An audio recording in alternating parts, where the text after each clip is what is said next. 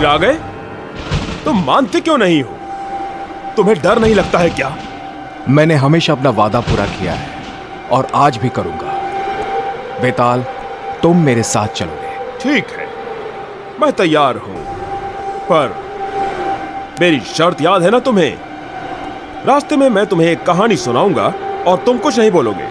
अगर तुमने कुछ बोला तो मैं अपने उस पेड़ पर चला जाऊँगा। एक समय की बात है। एक बहुत ही बड़ा विद्वान केशव धर्मस्थल नाम की जगह पर रहता था।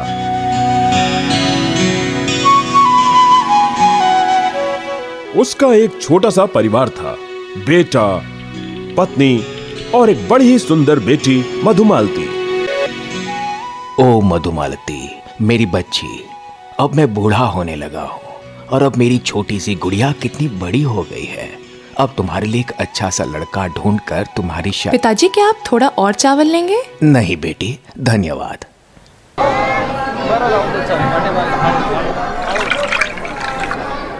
सुनो बेटे तुम्हारा नाम क्या है? मैं हूँ माधव एक ब्राह्मण। मैं तुम्हारे माता पिता से मिलना चाहता हूँ माधव। मुझे उनके पास ले जाओगे?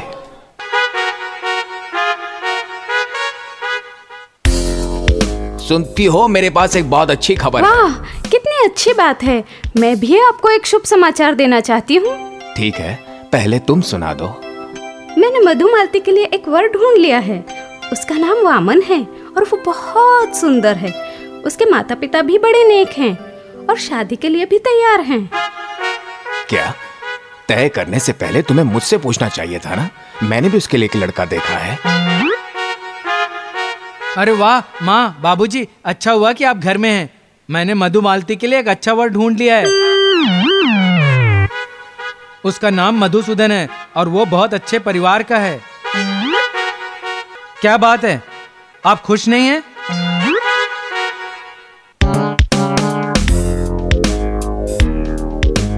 ठीक है, मैंने हल ढूंढ लिया है। बात चूँकि मधुमालती की है, इसलिए हम उसी से कहते हैं कि वो इन तीनों में से चुनाव कर ले। मैं शुभ मुहूर्त देकर उन्हें बुला लेता हूँ।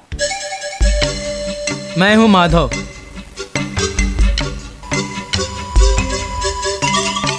बैठ जाओ बेटा।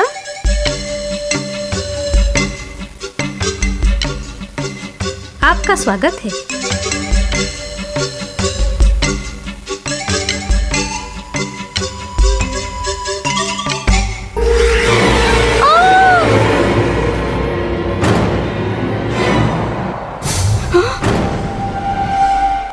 नाग ने काट लिया। हे भगवान। जाओ किसी वैद्य को बुला कर लाओ। बहुत देर हो चुकी है। अब तो ये ज़िंदा ही नहीं है। फिर मधुमालती के होने वाले वरों ने उसकी अस्थियाँ लेने का निर्णय किया।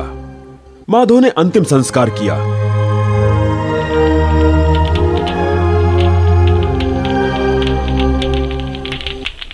तीनों मधुमालती की अस्थियाँ लेकर अलग अलग दिशा में चले गए, ताकि वहाँ बाकी का जीवन आराम से बिता सके। वामन यमुना नदी के किनारे रहने लगा। माधव किसी दूसरे शहर में चला गया और मधुसूदन एक ओझा और उसके परिवार के साथ रहने लगा। एक दिन, ओम ह्रीम क्रीम क्लीम जय काली। स्वाहा। जय काली। स्वाहा। मैंने कहा ना तुम्हें यहाँ मत खेलो फ़ौरन अंदर चलो। अपने पिताजी को परेशान मत करो चलो। चलो अंदर चलते हो कि नहीं? हाँ?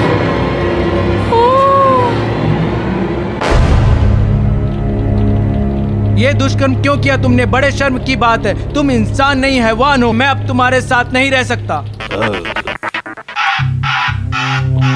जय काली। स्वाहा। जय काली स्वाहा। ओम क्लीं क्लीं चामुंडाय क्लीं विच्छे। स्वाहा। जय काली। ओ मेरे बेटे आजा।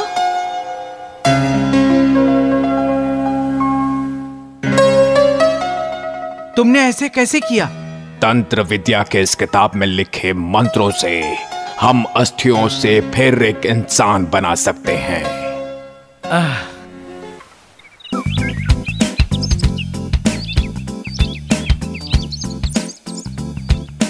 मधुसूदन ने वामन और माधव से मधुमालती को फिर से ज़िंदा करने की बात की।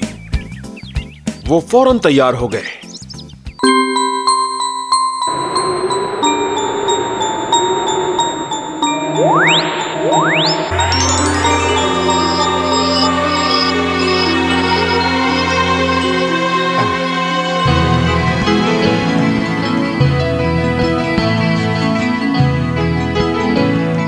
तुम रुको।